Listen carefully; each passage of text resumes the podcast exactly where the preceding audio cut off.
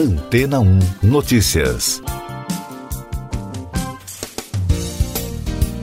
Bom dia! Pesquisa da Universidade de Southampton, no Reino Unido, descobriu que beber até 3 ou 4 xícaras de café com cafeína ou descafeinado pode reduzir o risco de desenvolver doenças crônicas do fígado. Os dados publicados nesta semana no BMC Public Health demonstraram que os apreciadores de café tinham 21% menos probabilidade de desenvolver doença hepática crônica. 20% menos probabilidade de desenvolver doença hepática crônica ou gordurosa e 49% menos probabilidade de morrer de doença hepática crônica do que os que não bebiam café. Em entrevista à rede CNN, o autor do estudo, Dr. Oliver Kennedy, afirmou que os benefícios que o estudo descobriu podem significar que o café pode oferecer um potencial tratamento preventivo para doenças crônicas do fígado. Além disso, segundo o estudioso, isso seria especialmente valioso em países com renda mais baixa e pior acesso à saúde. As causas do câncer de fígado incluem diabetes e doenças não alcoólicas do fígado, bem como pelo consumo excessivo de álcool ou por infecções por hepatite B e C. Os diagnósticos de câncer de fígado têm aumentado globalmente há décadas. Um estudo de 2018 encontrou um aumento de 75% nos casos em todo o mundo entre 1990 e 2015.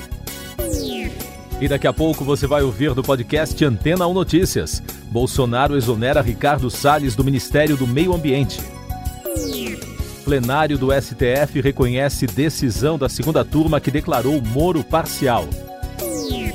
O Nix diz que Bolsonaro determinou à Polícia Federal que investigue deputado Luiz Miranda. O presidente Jair Bolsonaro exonerou na quarta-feira o ministro do Meio Ambiente, Ricardo Salles. Segundo o Diário Oficial da União, a exoneração foi a pedido de Salles. No mesmo decreto, o presidente nomeou Joaquim Álvaro Pereira Leite como novo ministro da pasta. Pereira ocupava o cargo de secretário da Amazônia e Serviços Ambientais do Ministério. Por sete votos a quatro, o plenário do Supremo Tribunal Federal reconheceu a competência da segunda turma da Corte, que declarou parcial o ex-juiz Sérgio Moro na condenação do ex-presidente Lula no caso do triplex no Guarujá. Com a decisão, o processo será retomado do zero pelos investigadores.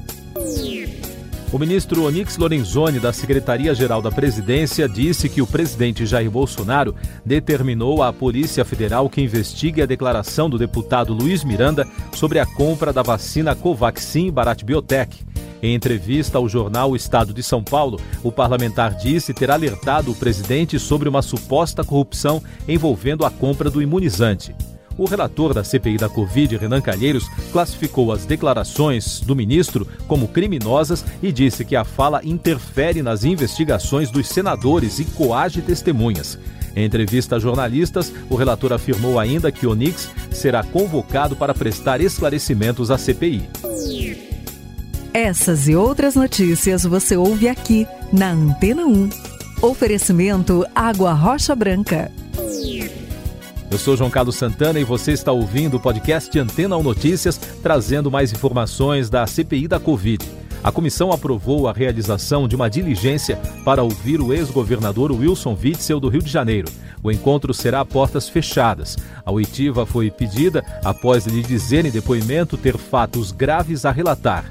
O local do encontro não foi definido e o empresário Francisco Emerson Maximiano, sócio administrador da Precisa Medicamentos e a Apsen, empresa produtora de hidroxicloroquina, recorreram ao Supremo Tribunal Federal para impedir as quebras de sigilo telefônico, fiscal e bancário determinadas pela comissão.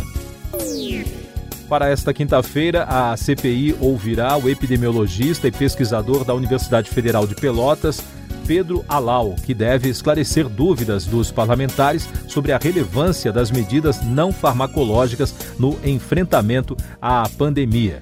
O colegiado também convocou Jurema Werneck, diretora executiva da Anistia Internacional Brasil e representante do movimento Alerta. Destaques internacionais: o governo dos Estados Unidos irá doar ao Brasil cerca de 3 milhões de doses da vacina anti-Covid da Janssen fora do consórcio COVAX. A informação foi confirmada pela assessoria de imprensa da Casa Branca.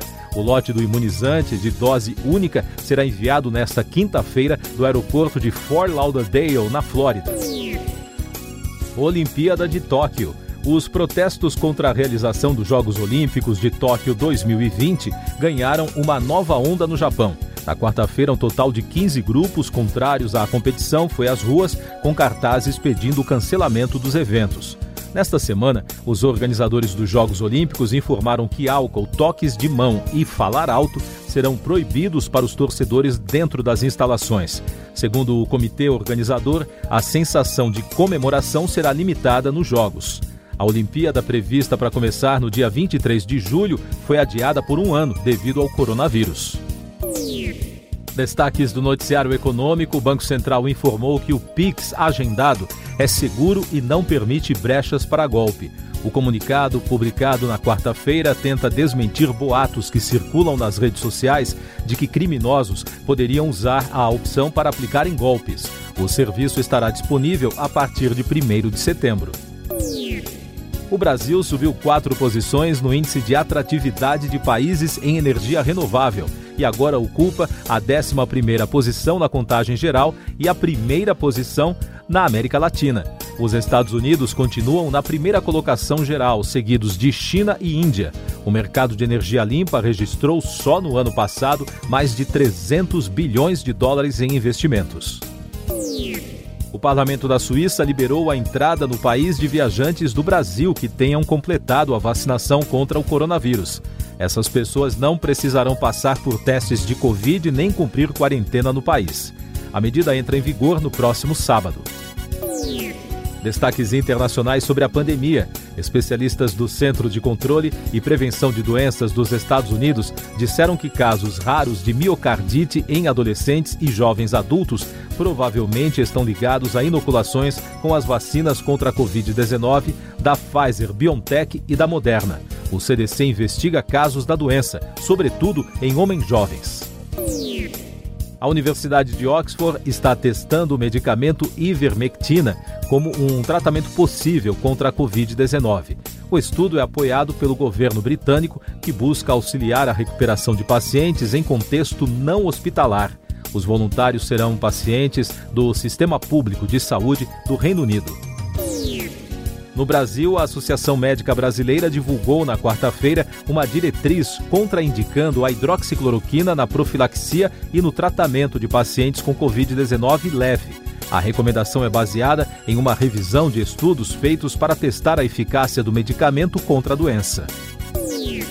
O Brasil registrou 2.443 mortes por Covid-19 na quarta-feira e soma agora 507.240 óbitos desde o início da crise. O número de casos confirmados já passa de 18 milhões, com um recorde de mais de 114 mil diagnósticos em 24 horas. E o balanço da vacinação contra a doença aponta que mais de 67 milhões de pessoas já receberam a primeira dose da vacina contra a doença.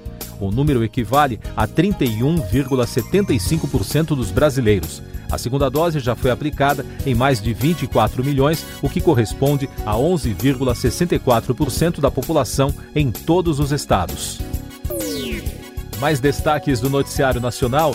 Em outras decisões do Supremo Tribunal Federal de quarta-feira, o ministro Alexandre de Moraes autorizou o envio do celular do agora ex-ministro Ricardo Salles para desbloqueio nos Estados Unidos. O político teve o celular apreendido na Operação Aquanduba da Polícia Federal por suspeita de facilitação à exportação ilegal de madeira e o ministro Luiz Roberto Barroso negou o pedido do governo para derrubar medidas restritivas, como o lockdown, nos estados do Paraná, Pernambuco e Rio Grande do Norte.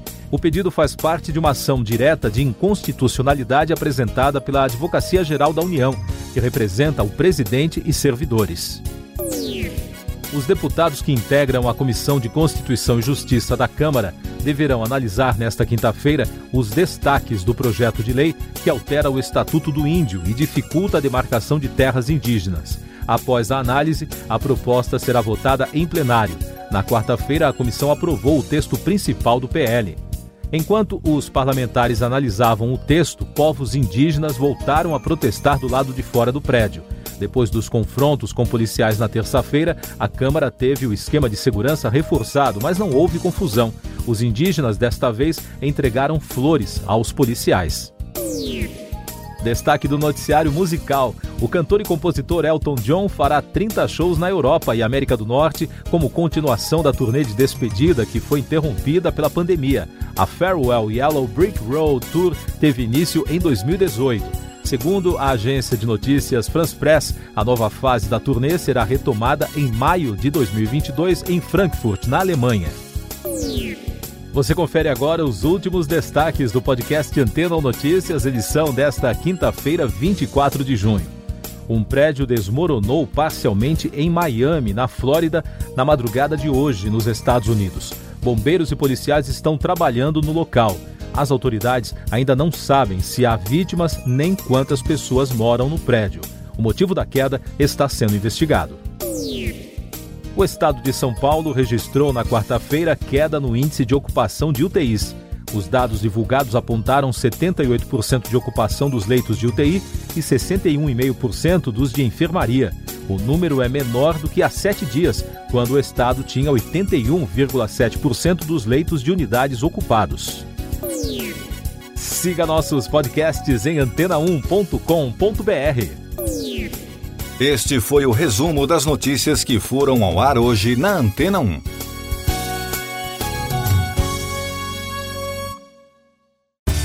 Depois de tanto conteúdo legal, que tal se hidratar com água rocha branca? O consumo regular de água durante o dia traz benefícios para a saúde, como, por exemplo, manter a pele bonita e hidratada. Rocha Branca, da fonte direto para sua casa.